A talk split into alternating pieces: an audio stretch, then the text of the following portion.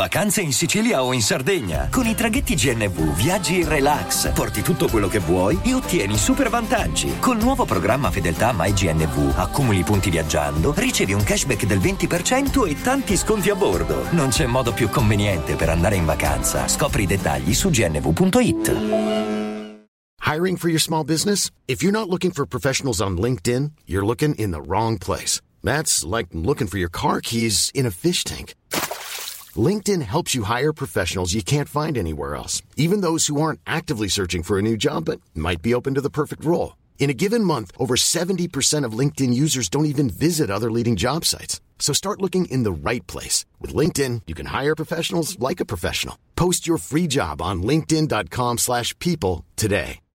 Tralasciando dettagli ovvi, come il fatto che questo è un, un progetto, questo EP per Drake di rilanciare un disco che non ha eh, seguito le aspettative, perché effettivamente ha, più, ha fatto più caciara il singolo del figlio che il disco, anche se poi a livello numerico non è affatto così, perché poi dobbiamo anche vedere che eh, stiamo parlando di Drake e chissà che numeri fa, però eh, quindi tralasciando questi dettagli ovvi, io devo dire che sono ormai diventato il bastian contrario eh, delle nuove generazioni, ogni volta che c'è un disco su cui deve esserci hype, eh, io dico il contrario di quello che pensa l'opinione pubblica, quindi c'è stato Noiz e Salmo che sono stati super apprezzati e io ho detto guarda il mio hype non è stato rispettato nel senso mi aspettavo di più. Esce il disco di Sfera mi esalto come pochi lo, mi sembra una pietra miliare vado a vedere i commenti tutti quanti delusi. Quindi, lascio, quindi partiamo dal presupposto che adesso o io sono il più coglione o sono un visionario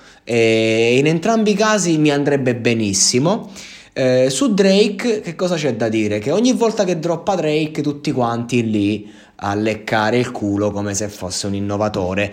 Ora, eh, quest'ultimo disco che non ha né capo né coda né arte né parte, adesso viene rilanciato con questo EP, è l'unico EP, l'unico disco di Drake che mi è veramente piaciuto, quindi vado nuovamente al contrario. Ovviamente la domanda che mi pongo però è perché quest'artista è ancora ai vertici, perché onestamente per me non gioca più da top 3, da top 30 sì, ma eh, Drake è in una fase palesemente sperimentale, non sa che cazzo deve fare, non sa co- co- come fare musica musica secondo me e sembra che fa dei freestyle dove ci sono dei giochi stilistici eccetera eccetera. Per me tra parentesi va bene perché ripeto è il suo disco recente che mi è piaciuto di più quindi io ci sguazzo. Se devo sentire una cosa in chill io metto sto disco e c'è anche della roba emotiva forte perché è un Drake un po' smarrito che non, non è il Drake che ti racconta magari i turbamenti del passato quello lì uh, di quando fai i primi dischi che ci metti tutto ma non è neanche un Drake che sa bene dove vuole stare nel futuro, un Drake che sta sperimentando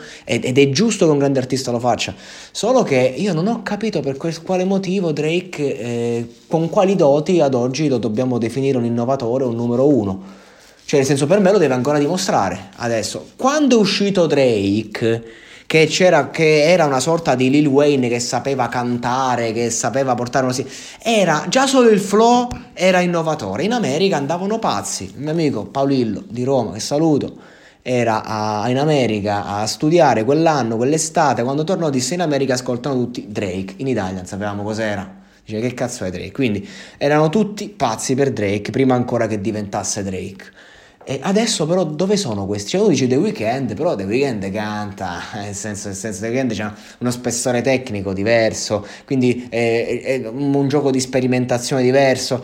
Invece Drake è Tabarnesi uno di quelli che come attitudine mi dà gusto, perché tu lo vedi che è molto umano, sta là dietro, uh, starà in studio, un po' come Eminem me lo immagino, col cappuccio, che sta in studio, che deve dire la sua al microfono, in paranoia totale per i, per i numeri che io dico, tutti i milioni che c'ha, perché ragazzi, più sei in alto, più, la, più anche perdere un, un, disco di platino ti, ti uccide, perché dice, oddio, ma voi vedete che mo, eh, questo è il primo che perdo di una lunga lista, quindi...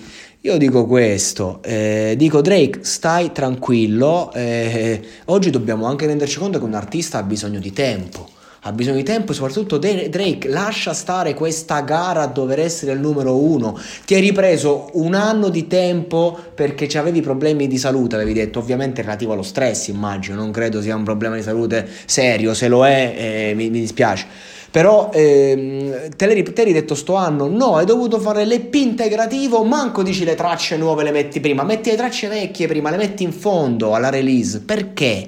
Perché vuoi rilanciare quello precedente. Eh, sembra tipo una cosa truffata, mi sento un po' truffato da una parte, dall'altra invece no. Quindi io questo voglio dire, eh, non lo so, voi che dite? Fate un commentino se volete, è Drake il GOT? Sta cadendo? Chi? Come? Perché? Ho detto solo cazzate, cosa palese, questo disco vi è piaciuto? Non lo so. Comunque, in ogni caso, eh, che dobbiamo fare? Siamo qui e andiamo avanti.